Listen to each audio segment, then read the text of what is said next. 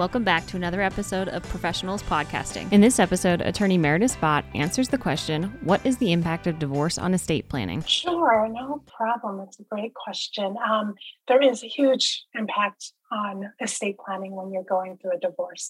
So, there are three things I want to talk about. So, first of all, thank you for listening to our blog today.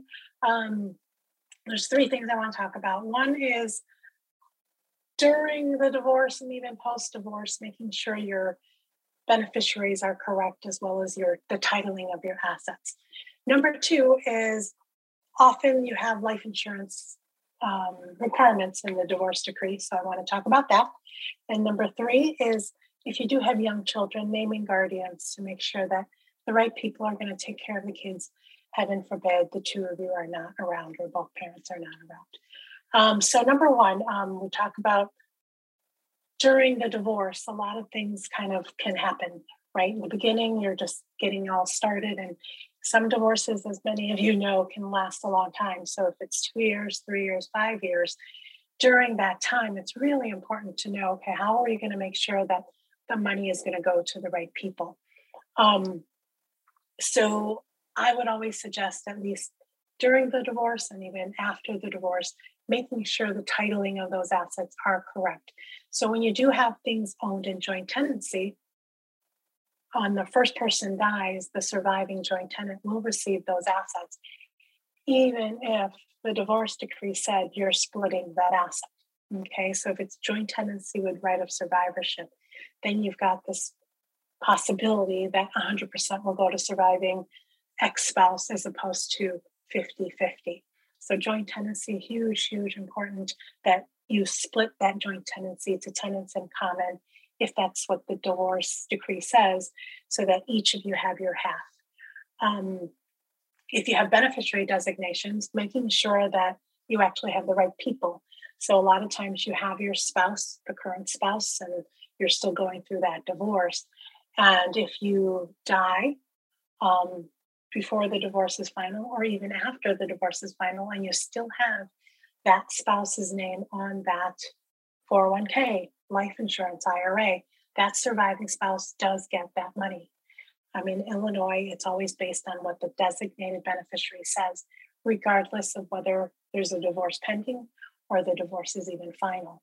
Um, i had a woman call me one time saying that she had just finished her divorce and her ex-husband moved to the um, Washington state.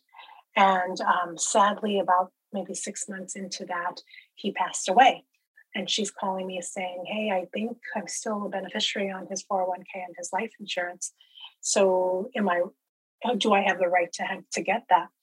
Um, the total of the insurance and um, 401k money was about $400,000, which is a lot of money. Um, so I helped her out. Um, we found the ex-husband's family hired an attorney in Washington state, and then I represented her in Illinois. It turns out that we have opposing laws in each of the states. In Washington, they actually say if you're divorced and there's no more marriage, it actually can't go to the surviving spouse. But in Illinois, which is where the contracts were for these two assets, it says whoever's on that designated beneficiary gets the money. So our clients, you know, the ex-wife had leverage in that sense. And then certainly the family of the deceased husband, ex-husband, was trying to fight for 100%. Um, at the end of the day, they ended up settling. Um, but technically, right, they were divorced. So that designated beneficiary should have been changed before he passed away. Um, obviously, none of us have that crystal ball. We don't know when we're going to pass away. So, really, really, really important to um, figure out who the designated beneficiary should be, even during the divorce process. Okay. Um, and then, of course, that joint tenancy thing, making sure that you either change it to tenants in common, which is 50 50, rather than tenants by the entirety or joint tenancy with right of survivorship. Um, so that's really key. So that's number one. Number two, often in the divorce decree, you'll have a requirement of having um, life insurance in place because maybe there's young children, minor children involved, or even there's a maintenance program or you know alimony as they used to call it going to the ex-spouse Um, I always like having provisions for life insurance in the estate plan, in the trust, which means putting it in there saying, yes, I have requirements in the divorce decree to have this insurance policy in place. However, once my requirements are done with respect to honoring that divorce decree, then this life insurance policy should really go to my beneficiaries under my living trust. So, what does that mean?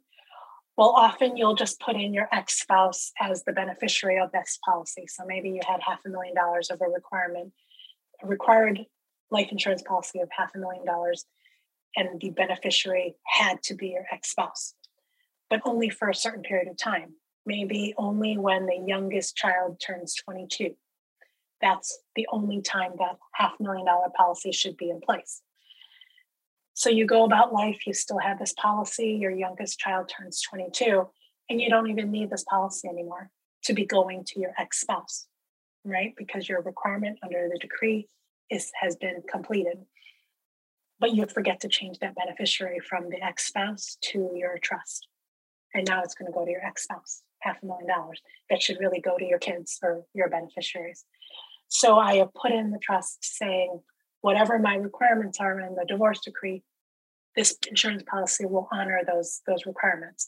So my point is putting down the trust, your living trust, as the beneficiary of the trust, as a beneficiary of the life insurance policy, not specific people like your ex spouse. That way, your requirement will be based on whatever those requirements are, and that money will go to your family members if you're done with those requirements hopefully you understood that. That's quite a, um, um, a big explanation, but just really important to, to honor your your requirements, but then also make sure that your family gets your assets. Um, number three, another thing that people worry about is guardians, naming guardians for your minor children. So now you're both, you know, you're divorced, and typically it is your ex spouse that's going to be your first guardian in case you're ever, you know, you die um, unexpectedly, um, which is fine. Most most of the time, families are fine with the other spouse being the guardian. But there are times when the other spouse maybe is not the right fit, right? There might be already extenuating circumstances that say, no, my ex husband should not be the guardian because maybe there's some drug and alcohol abuse.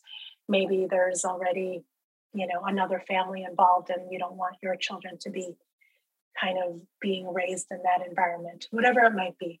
So, really, really important to consider that. Um, does it always, can you stop an ex spouse from being a guardian?